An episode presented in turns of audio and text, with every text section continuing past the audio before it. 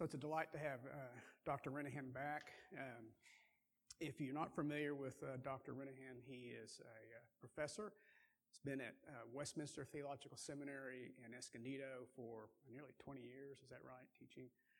Um, but most recently, uh, he is leading an effort to begin a Baptist Reformed seminary in um, Fort Worth, and we heard about that last night. Um, the plans and all that, uh, all the details coming together uh, uh, to, to begin a, a, a, new seminary. It's no small undertaking.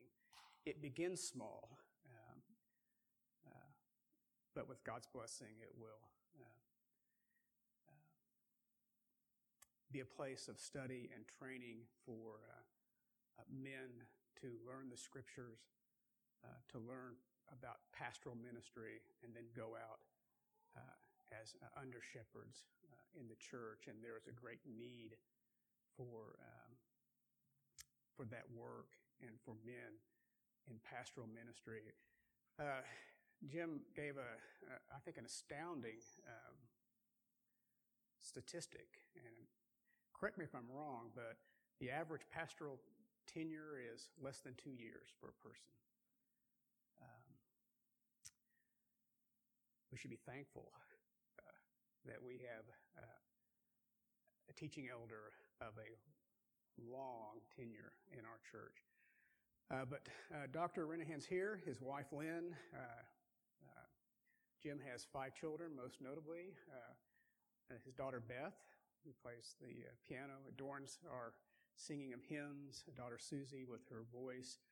So we're glad you're here and back with us. It's a delight. Um, uh, this morning, uh, uh, Jim will be teaching from Psalm 15.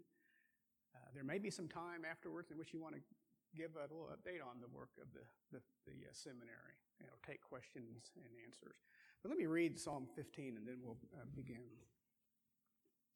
Psalm 15, a psalm of David. O Lord, who shall sojourn in your tent?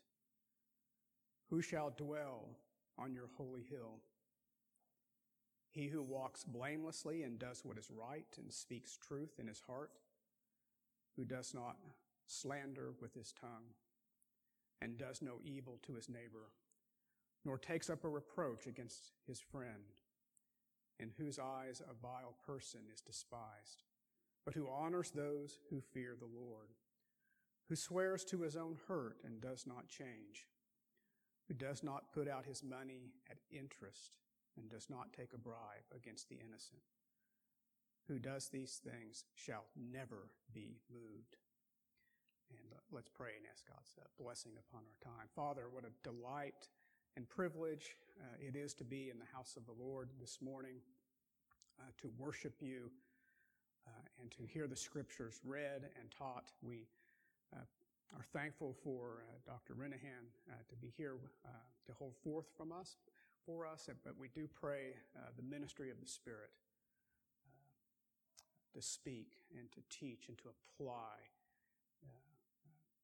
the words of the Lord, the word of the living God.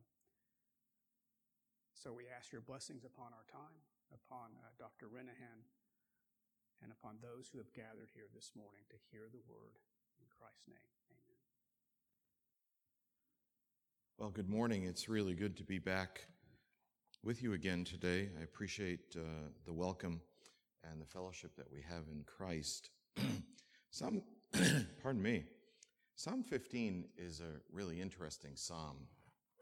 Um, John Calvin, in his commentary on the Psalms, proposes a possible scenario out of which it has been written. I think it's a, it's a good proposal. He suggests that David perhaps was watching as pilgrims came to the tabernacle in Jerusalem, walked up the hill, and as David looked out on these people who are coming to worship God in the tabernacle, he asks this question, who has the right to come and stand before the Lord? Because David knows that many of the people who would come to worship were actually hypocrites. They weren't people who had a genuine faith and who loved the Lord. And so Calvin suggests that perhaps that's what's going on here as David looks at these people who are coming up the hill.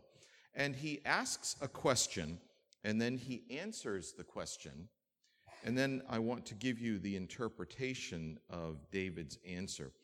Um, the question is quite straightforward O Lord, who shall sojourn in your tent? Who shall dwell on your holy hill? It's as if David looks at the multitudes who are making their way up the hill and he asks, Lord, which one? Is it that man? Is it that woman? Who is it from this group who has the right to come and be present? And he uses really interesting language. He, he talks about abiding or taking up permanent residency in the tabernacle of God. You remember that the temple had not yet been built, that waited for Solomon, David's son, to build it. But the tabernacle was the symbolic dwelling place of God, a tent that was pitched among the nation. And David effectively is asking the question Lord, who is it that may live in your presence? Who may approach you and stay there? And he does this with uh, this classic Hebrew parallelism. You're familiar with the Psalms, and you know that oftentimes an idea is expressed once, and then it's repeated in similar but different language in the next line or two. And that's exactly what we have here. Now the language is no, not so longer sojourn, but it's dwelling, to abide, and the, the tent becomes God's holy hill, Mount Zion. You know, in the Old Testament especially, God is presented to us symbolically as dwelling on the mountaintop. He owns the mountaintop, He owns the high place. This is one of the reasons why it was sinful on the part of many of the kings when we read about them, even some of the good kings, that they failed to remove the high places. Because the, the, the pagans, the idolaters, the Canaanites, who worshiped on the high places, were effectively challenging the reign of the one true God who claimed the high places for himself. It was very important uh, for those high places to be removed. And so David is thinking in these terms. The Lord owns Mount Zion. The Lord's temple, or I'm sorry, tabernacle, is pitched at the top of the mountain. Who is the one who can dwell here? David effectively is asking God the question, Lord, who may take up residence with you? And if you stop to think about it for a moment, it becomes a really urgent question. Who has the right to worship God? Who has the right to be in God's presence? Dwelling and abiding is very different from visiting. Here we are for a weekend. God willing, tomorrow we'll get in the car and head west, and 20 hours of driving later, we'll be home in Southern California. It's a long trip, but we're here for a visit. And uh, hopefully, perhaps next year we'll be able to come back again. Well, we'll see what a year brings. Um, we don't dwell here, we don't live here. You do. This is the place where you dwell. David is using that language for permanent abode. And the answer comes in verses 2 through 5. The question is presented twice in parallel language, but then the answer is given to us in verses 2 through 5. And David responds to this question with both positive and negative replies. And there's a pattern there's a positive, then there's a negative, then there's a positive, then there's a negative, and all of it is leading towards a conclusion. Now, the first thing that David does when he begins to identify the person who may dwell or abide in the presence of God is to speak about actions. He who walks blamelessly, and he who does what is right, and he who speaks the truth in his heart. He walks, he does, or your translation might say works, and speaks. Walk, of course, is a description of lifestyle, the one who walks uprightly in holiness and integrity. The one who does, the one who works, who acts righteously, who performs deeds that are pleasing and acceptable to God, and the one who speaks, the fruit of the lips. Now, it's interesting, though, that the speech is in the heart. He speaks truth in his heart. Calvin's comment on this is to speak in the heart is a strong figurative expression, but it expresses more forcibly David's meaning than if he had said from the heart. It denotes such agreement and harmony between the heart and tongue is, as that the speech is, as it were, a vivid representation of the hidden affection or feeling within. I think Calvin has it exactly right. The, the words that are on the lips of this person who may dwell in the presence of God are words that express the truth that is in the heart. He speaks from the heart, he speaks with the heart, he speaks in his heart. Now, this leads to the second or the first negative, which we find in verse 3. And verse 3 picks up the same idea of speaking. Now it's not speaking truth in his heart, but it does not slander with his tongue and does no evil to his neighbor, nor takes up a reproach against his friend. In fact, it's the same three qualifications that are mentioned in verse 2, but they're presented to us in reverse order. He doesn't speak against his neighbor. It's possible to speak kindly to the face of someone else while you despise that person with the heart and speak against him in his absence. David says, This righteous person who may dwell in the presence of God will not do this. And then likewise, he does no evil to his neighbor. He does not, um, um, he, he, he does what is right. He does no evil to his neighbor. You see the contrast between the two. On the one hand, there's an absence of wickedness in his response to others, but there's also a positive statement in which there is and uh, that these things are not present in him. He does not do this evil against his neighbor. He's characterized by a life of righteousness. And then, thirdly, he does not take up a reproach against his friend. He walks blamelessly. So, this qualification is very high. In verses 4 and 5, David continues. Now he presents the second positive. In whose, and now this one is, is very interesting if you pause to think about it for a moment in whose eyes a vile person is despised. I have to be honest with you that this isn't the first thing that would come into my mind when I made out a listing of the qualifications for someone to dwell in the presence of God. How often is despising someone a positive trait? And yet, that's exactly what David says here. He tells us that this person who may take up his residence in the presence of God despises vile people. He um, is a discerning person and he distinguishes between people. He despises some while he honors others. And the distinction between the two groups is with the Lord in mind. How these people walk towards God. That's what allows David or David to see that this person despises those who are vile, but honors those who fear the Lord. It's their relationship to God that causes him to reject or to appreciate who these people are. In many ways, the evaluation of these people is based upon their love for God. David effectively here is presenting to us a, an adjustment, but a, a para, paraphrase of the first commandment to love the Lord your God with all your heart, soul, strength, and mind. How does this man, how does this woman love God? Does he or doesn't she? And the response that the individual who may dwell in the presence of God gives is based upon how that individual seeks to serve and love the Lord his God. At the end of verse 4, David picks up again the relationship between heart and word. The man who may dwell in the Lord's house keeps his word. He swears to his own hurt and he does not change. When he gives his word, when he makes a statement, when he commits himself to something, he sees it through, even if it means difficulty for himself, because he has given his word. He said, This is what I will do. He's committed to it. He's a righteous man. He keeps his word. When he swears, when he promises, when he makes a vow, he follows through, even when it means that he hurts himself. So, in the second positive, we have these qualifications that have to do with the Lord and have to do with the integrity of the individual. But this leads David to the second set of negatives. He describes the man's use of his money in verse 5, who does not put his money at interest and does not take a bribe against the innocent. In fact, David here evaluates this person who may dwell in the presence of the Lord based upon how he relates to the poor.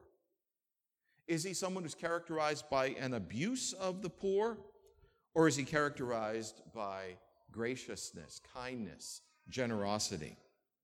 We run into this, uh, this language, does not put out his money at interest. Your translation might say, uh, there is no usury in him. Now, usury is an old word. Interest, I think, is a little bit too mild for what the Hebrew text actually says. Usury is an old word that means to take advantage of others by excessive rates of interest or other means of financial gain. But the idea is keeping the poor in poverty by abuse of financial relations with them. Really stealing from them, taking from them the little that they have in order to line your own pocket. That's what David is talking about here in this place. And so when it says uh, in the ESV, he does not put out his money at interest, it's a little bit more mild than what it actually says.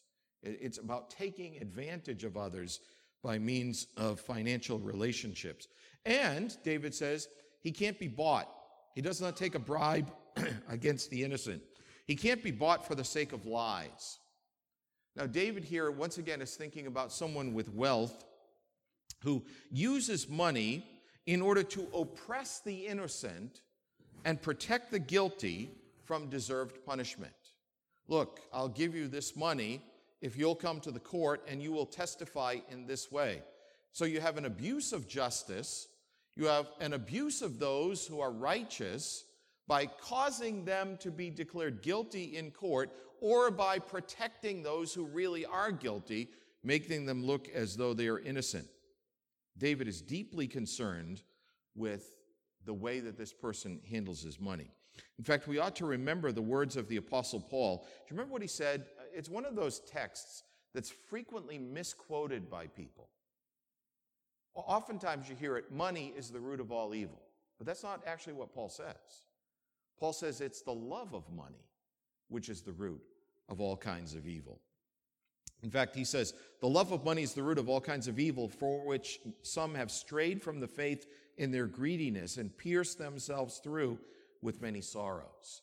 David anticipates this uh, statement of Paul hundreds of years before, or perhaps Paul picks it up from reading and knowing David so well. But he recognizes that it is the love of money, the desire to fill the pocket, that leads to all kinds of abuses, oppression and injustice and unrighteousness and false testimony, and even the result of declaring the guilty to be innocent or causing the innocent to be declared guilty. All of this is wrong. David looks at these qualifications and lays them out for us, and he says at the end of verse 5 He who does these things shall never be moved. Now you have to read that in light of the question at the very beginning of Psalm 15. Shall never be moved, that is, will be able to abide or dwell in the presence of God in his holy hill forever. David looks at those who ascend the hill. He thinks through the qualifications that are necessary to stand before God, and he lays them out for us in terms of life words and deeds, actions, all of these things. And David makes an evaluation of the individuals who come and stand before him. Now, when I read these words, I think, man, this is a high standard. To come into the presence of God and to dwell there, to live in his presence, is a high standard. And I ask myself the question what should we make of this? What should we think about this? I ask the question Does this psalm, when read in this way, encourage me? If I apply this psalm carefully to myself, in all honesty, do I qualify to dwell in God's holy hill? Am I a man who, by his actions and his words, by the way he relates to other people, by the way that he serves the Lord with his whole heart, am I a man who, by my actions, qualifies to live in the presence of God. And it crushes me because I have to say, no, I don't qualify. This psalm really condemns me. And it tells me that I'm not one of those who qualifies to dwell in God's presence. Now, you know, there is a traditional interpretation of this psalm. And the traditional interpretation goes something like this This psalm is a means of distinguishing between the sheep and the goats, or the wheat and the tares. The sheep are the ones who live in this way, the goats are the ones who are condemned by this psalm. It sees Christianity as a mixture of the two.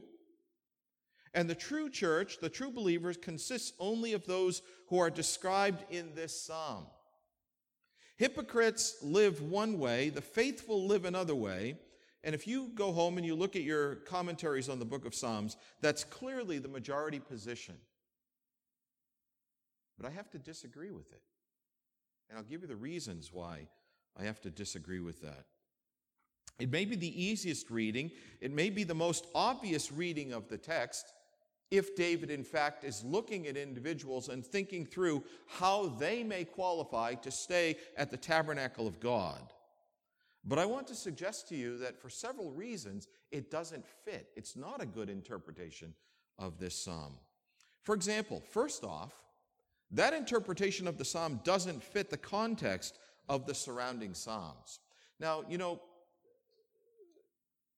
when we read the Psalms, we need to recognize that whoever compiled them did not simply haphazardly place them one after another, but there actually are clusters of Psalms that have very specific relationships one to another. Some of these are obvious. There are, there are five books of the Psalms. You know that from reading through them.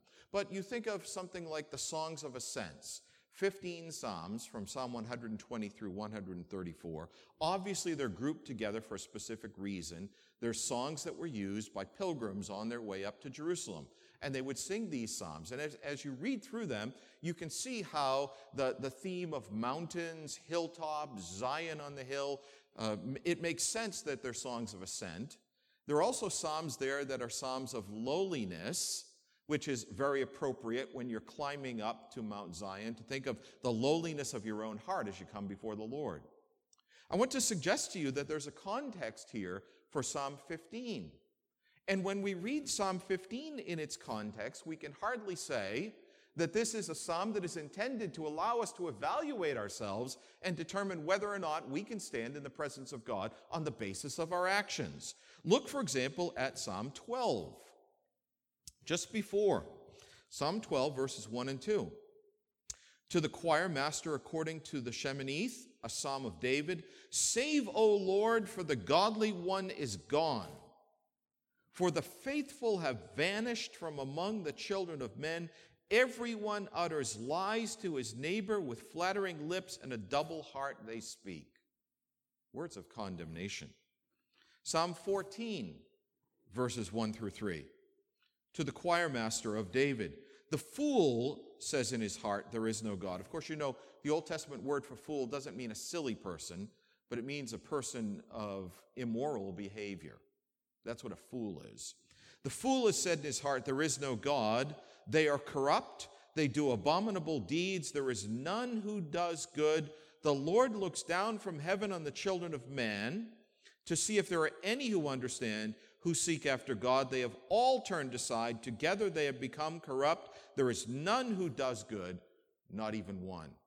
That's the psalm immediately preceding Psalm 15. With this universal condemnation, the Apostle Paul picks this up in Romans chapter 3, doesn't he? When he would bring all of the world guilty before God. Now, we read Psalm 12, we read Psalm 14, we read these statements about sinfulness, and then we come to Psalm 15 and say, no, wait a minute, all of a sudden it's about how righteous one can be and to qualify to stand before God? Even in verse six, uh, Psalm 16, immediately following, we have the same kind of idea. Look at that one with me. A miktam of David. Preserve me, O God, for in you I take refuge. I say to the Lord, You are my Lord. I have no good apart from you. As for the saints in the land, they are the excellent ones. in whom is all my delight. Where does David's goodness come from? David tells us that his goodness is from the Lord. He doesn't claim righteousness in himself, he doesn't have any good apart from God. Now, you might say, hold on, brother, wait a minute. Psalm 15 is about relative righteousness. It's about the deeds of a godly man as over against the deeds of a hypocrite. Well, that's possible. That might be a way to interpret the psalm. Uh, if we continue reading on in the context, Psalm 17, we might have a hint of that. A prayer of David Hear a just cause, O Lord, attend to my cry, give ear to my prayer from lips free of deceit. From your presence let my vindication come. Let your eyes behold the right. You have tried my heart. You've visited me by night. You've tested me. You will find nothing. I've purposed that my mouth will not transgress. David here protests his innocence to God. Maybe that's an insight into what's going on in Psalm 15. But if we continue to read on in Psalm 17, verse 5, we notice something really interesting. Verse 4 With regard to the works of man, by the word of your lips, I have avoided the ways of the violent. My steps have held fast to your paths. My feet have not slipped. I call upon you, for you will answer me, O God. Incline your ear hear my words. Even here, David recognizes the need to pray for God's help in his life. He doesn't attribute his righteousness to himself, but rather to his reliance upon the Lord. It comes back to God, not to who or what David is. Come back to Psalm 15. Think about the question and think about the conclusion. O Lord, who shall sojourn in your tent? Who shall dwell on your holy hill? And then down to the end of the psalm, he who does these things shall never be moved. The context seems to militate against the traditional interpretation, but so do the questions of the psalm itself. Are these relative terms? If David is speaking of relative righteousness, of the claim to innocency that he can make. Are these relative terms? These are qualifications, rather, for permanent residence in God's presence. It's strong language. Who may abide? Who may dwell? He will never be moved. Whoever meets these qualifications can stay there forever. Is anyone able to do these things so that God looks upon him and says, You may stay in my presence based on what you say and on what you do. Notice a key phrase in verse 2 of Psalm 15. The ESV renders it, He who walks blamelessly and does what is right. But the New King James, the Old King James, and the New American Standard have a different translation, which I, I think is a little bit better. He who works righteousness. Works righteousness. Now, usually when we employ that phrase, we think of it as a noun, and here it's a verb. Works righteousness is a phrase that is used to describe the false notion that by the accumulation of our good deeds, God will accept us. Uh, as evangelical Christians who believe in the Reformed faith, we believe that the only way we may stand before God is on the basis of an alien righteousness, an extrinsic righteousness, a righteousness from without that is granted to us by God through the imputation of the work of Christ. We don't stand before Him on the basis of our own works righteousness. And yet that's what David says. The one who may dwell on God's holy hill does what is right. He works righteousness. In fact, verse 2 is a form of the Old Testament command do this and live. Is this how we stand in God's presence? Is this how you will stand in God's presence? Do you look forward to the great judgment day based upon your works? And what you've done and expect that you may dwell in the presence of God because you meet the standard? You see, the traditional interpretation of Psalm 15 only leads to discouragement and shame and doubt. Because we need to ask questions such as who can abide these things? Who can fulfill these things? Who can do these things? Or to use the language of the psalm, who may abide in the Lord's tabernacle? Who may dwell in his holy hill? If I'm honest with myself, my answer has to be not me. I don't qualify. I don't meet this standard. I cannot ascend to Mount Zion and stand there in God's presence based upon my actions and my words. I want to suggest to you that there's a better interpretation of Psalm 15.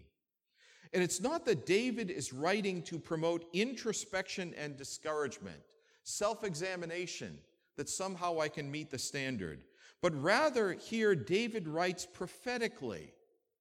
In fact, David writes to turn us away from ourselves. He does describe someone who does these things, who works righteousness, who keeps the commandments of God, who earns the right to dwell in God's holy hill. We have to ask the question who is this one? Who does have the right to stand before God and dwell with him? Well, David himself provides to us the answer in other places in the Psalms. In Psalm 110, verses 1 and 2, we read, The Lord said to my Lord, Sit at my right hand until I make your enemies your footstool. The Lord shall send the rod of your strength out of Zion, rule in the midst of your enemies. He welcomes someone to sit at his side, to take up residence with him. In Psalm 2, verses 6 and 7, we read these words I have set my king on my holy hill of Zion. I will declare the decree. The Lord has said to me, You are my son.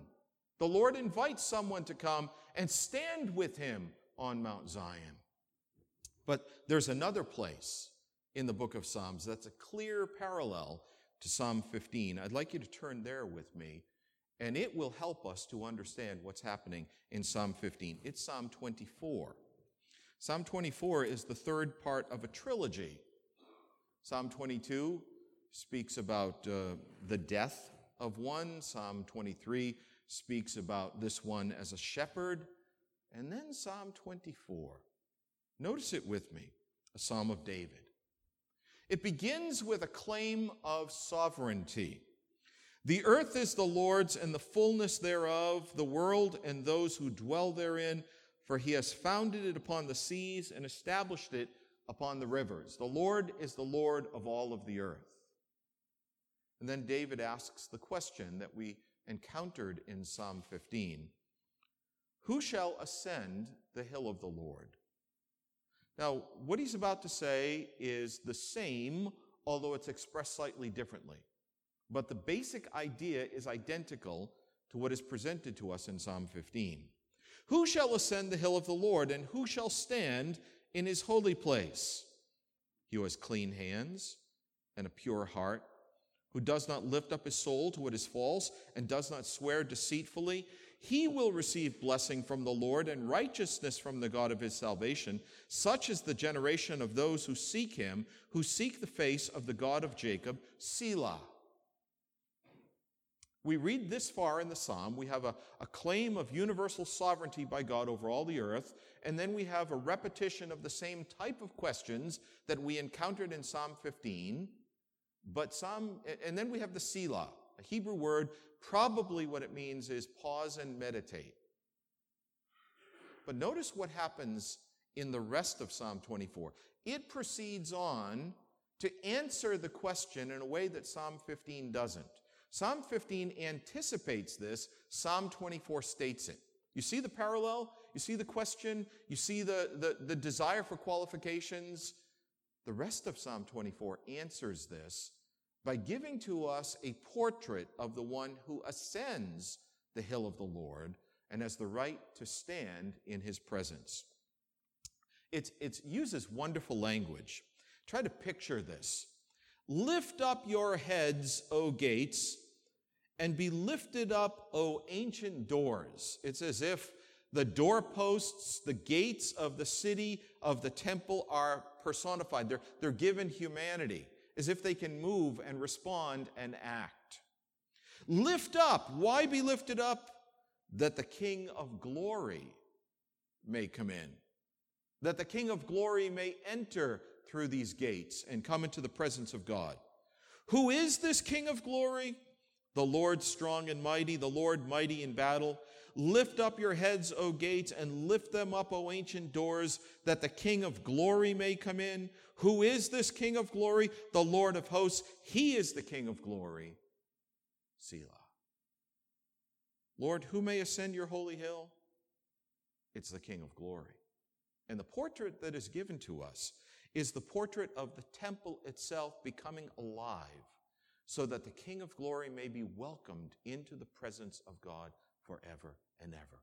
You see how Psalm 24 picks up the same theme as Psalm 15, but it continues on and it gives to us a, an answer to the question, a response to David's query.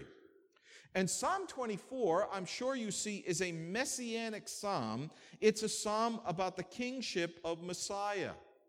It describes to us the glorious entrance of the one who ascends God's holy hill and has the right to stand there in the presence of God.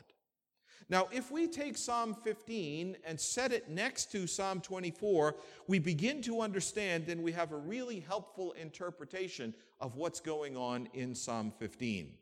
Psalm 15 must be understood in this same way.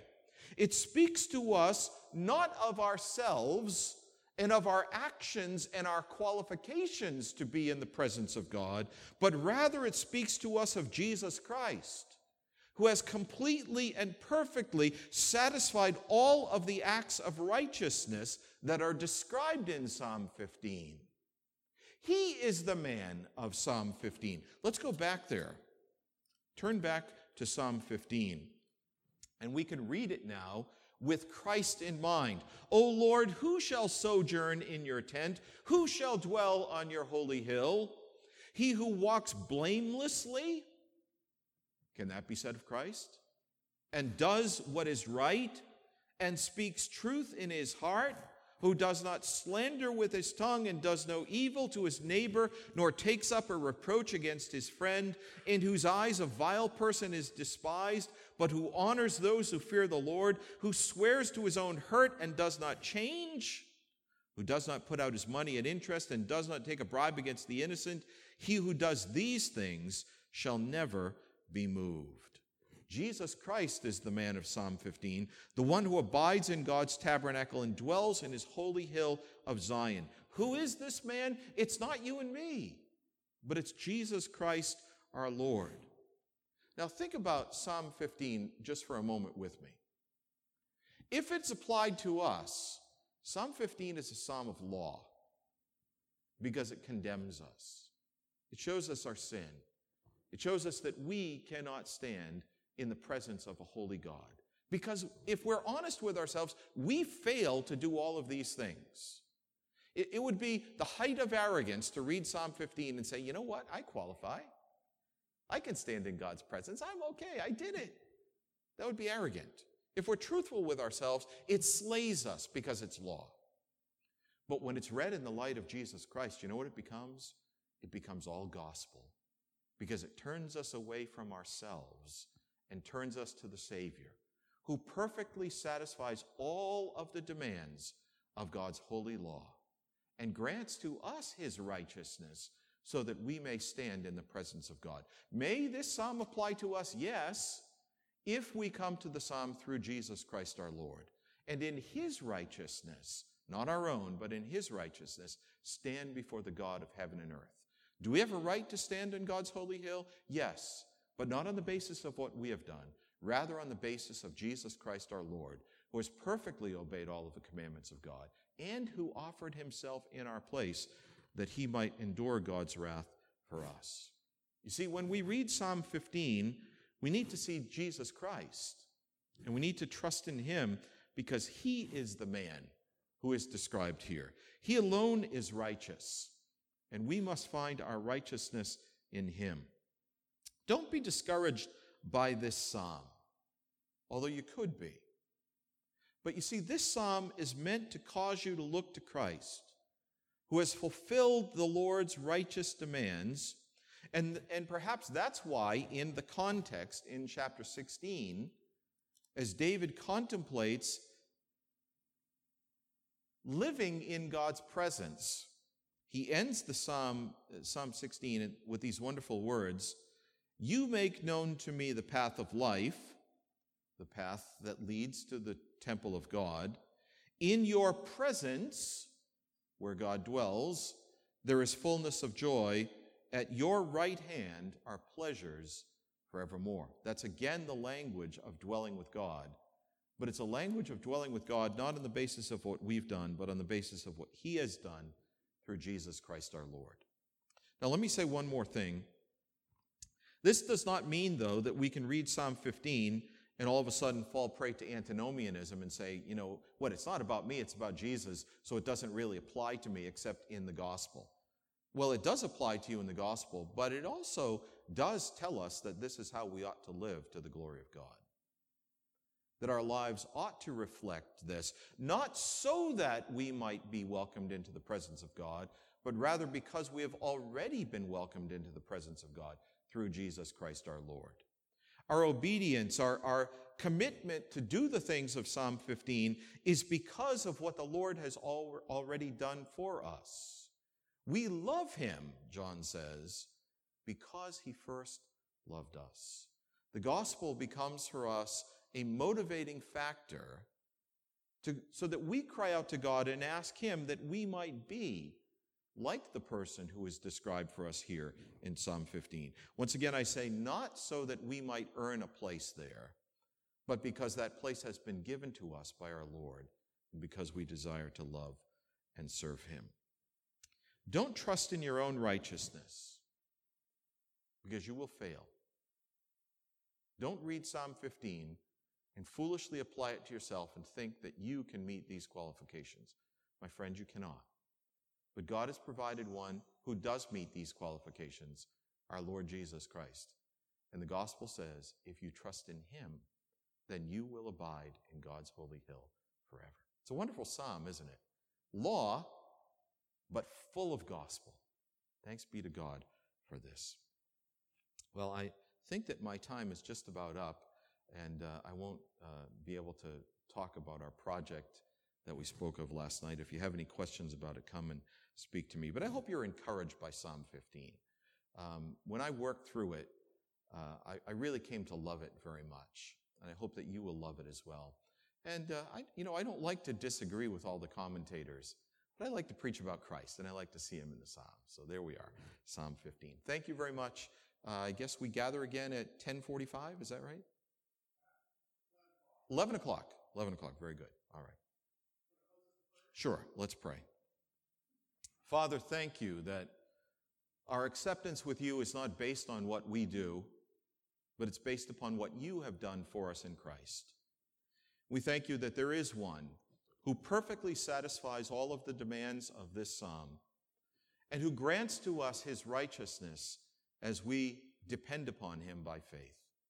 May your gospel encourage us and we ask that you would help us to live according to the precepts of this psalm, not in order that we might dwell in your presence, but because we are already accepted into your presence and because we want to show our love to you.